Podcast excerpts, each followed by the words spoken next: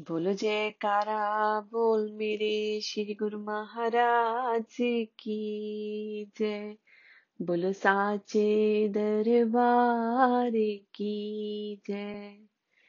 जैसे कि सभी गुरुमुखों को पता है, दो जून का भंडारा, स्वामी बेअंत आनंद जी महाराज, चतुर्थ पातशाह जी की याद में मनाया जाता है, उनके महानिवारण दिवस पे।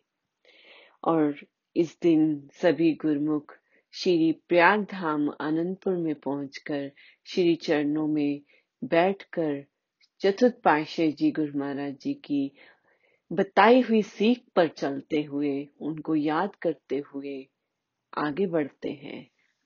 गुरुमुखो, हमारे चतुर्थ पातशाह जी श्री गुरु महाराज जी का नाम बेअंत आनंद है और जैसा उनका नाम है बेअंत मीन्स जिसका कोई अंत नहीं होता। इसी तरह हमारे परमहंस दाता दयाल जी की रहमतों का भी अंत नहीं है। उन्होंने समय समय पर हमें श्री गुरु महाराज जी की वक्त के गुरु महाराज जी की शरण दी है कि अभी हजूर श्री गुरु महाराज जी आनंदपुर में विराजमान है, पर वो घट घट में बैठकर हमारे दिल की पुकारे सुन रहे हैं।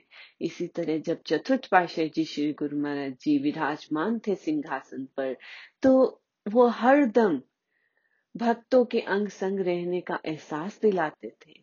कोई भी गुरुमुख उनकी शरण में जाता था तो उनसे पूछते थे कि तुम भजन करते हो? कितनी देर करते हो? कौन सी मंजिलों पर पहुँचे हुए हो? और कई बार गुरुमुखों को बिठाकर अपने सन्मुख भजन करवाया करते थे। उनकी भ, उनको भजन की महिमा के साथ साथ उनकी गहराई में लेके जाते थे।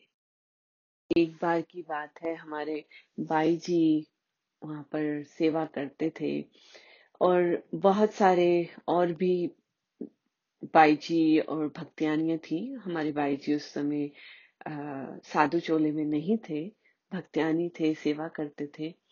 और बाई जी बताया करते थे कि कैसे श्री गुरु महाराज जी हमें अपने सन्मुख बिठा कर भजन करवाया करते थे और कैसे हमें भजन की गहराइयों को समझाया करते थे। गुरु महाराज जी टाइम टाइम पे हमें टेस्ट करते थे कि हम भजन पे बैठे हैं, हमारी सुरत कहाँ पे है। कभी कभी तो वो श्री गुरु महाराज जी जानबूझकर आकर किसी न किसी चीज़ से हमें टच करते थे कि पता चले कि ये सच में ध्यान में डूबी हुई है कि जस्ट बैठने का नाटक कर रहे हैं। कि श्री गुरु महाराज जी फरमाया करते थे कि आपको सुई की नोक के बराबर भी नहीं पता चलना चाहिए कि किसी ने आपको टच किया है। इतना एहसास भी नहीं होना चाहिए। ऐसी भक्ति में, ऐसे भजन की गहराई में डूबना चाहिए। क्योंकि जब तक हम इस गहराई में नहीं डूबेंगे, उस आनंद के झरने में नहीं बह सकते।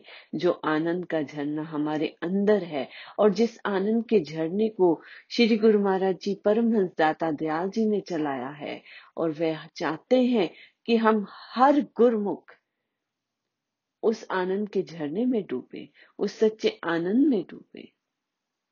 एक बार श्री दाता दयाल जी चतुर्थ पाशे जी श्री गुरु महाराज जी जब सिंहासन पर विराजमान थे तो उस समय पकोड़ों का प्रसाद बनाया गया और श्री गुरु महाराज जी ने सबको पकोड़े बांटे। तो श्री गुरु महाराज जी ने कुछ भक्तों को जो पास बैठे थे, उनसे पूछा कि ये कैसे बने हैं? क्यों अच्छे बने हैं? तो एक भगत जी ने बताया कि इसमें अच्छा नमक मिर्च बराबर है, इसलिए अच्छे बने हैं। दूसरे ने कहा कि इस, ये अच्छे क्रिस्पी हैं, इसलिए अच्छे लग रहे हैं। हर किसी ने बोला अपने अपने हिसाब से कि इसमें क्या है, क्या नहीं है तो उसके हिसाब से ये अच्छे लग रहे हैं या नहीं अच्छे लग रहे हैं। तो फिर श्री गुरु महाराज जी ने समझाया कि इन पकोड़े बनाने की क्रिया में जो मटेरियल था, उसने अपने आप को तपाया उस तेल में कि वो पकोड़े का टेक्सचर बन सके, जो जो क्रिस्प बना है। तो जब हम उसको खाते हैं तो आनंद में होते हैं।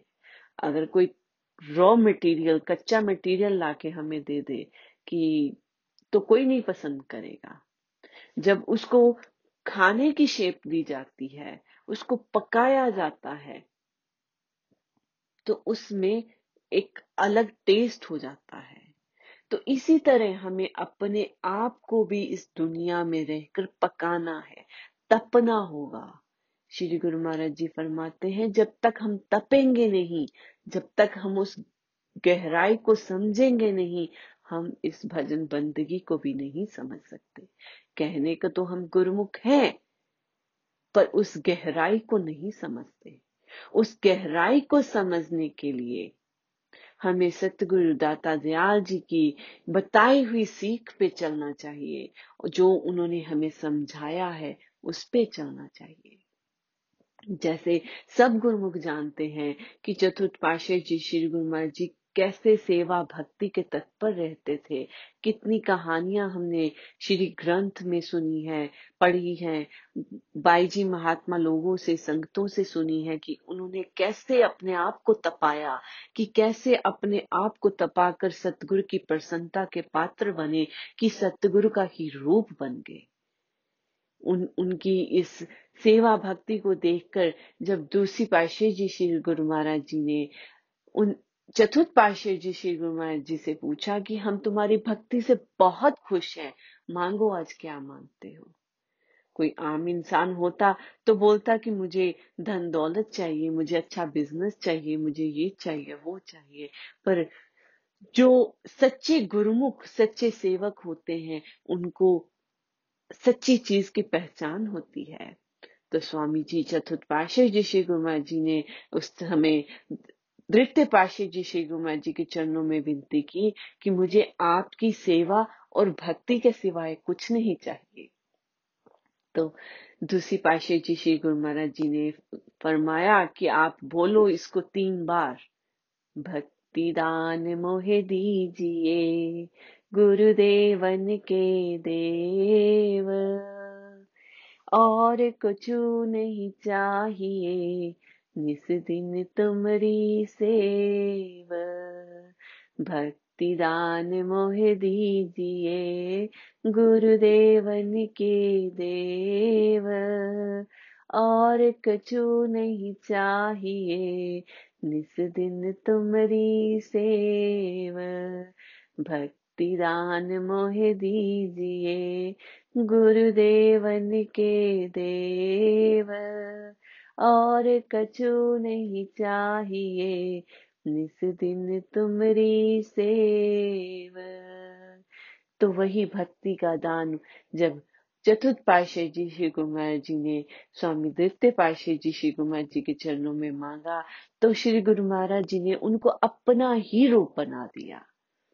कि समय आने पर वो उस राज सिंहासन पर, उच्च सिंहासन पर विराजमान हुए और ऐसी सेवा भक्ति में डूबे कि सबको सेवा भक्ति का पाठ पढ़ाने लग। गए और आज हर बच्चा बच्चा इस भक्ति दान की भी मांग करता है, क्योंकि हमें समझ आ गई कि भक्ति दान ही सबसे सच्ची और अच्छी चीज़ है। जो हमेशा साथ रहने वाली है इस जग में भी और इस जग के बाद में भी।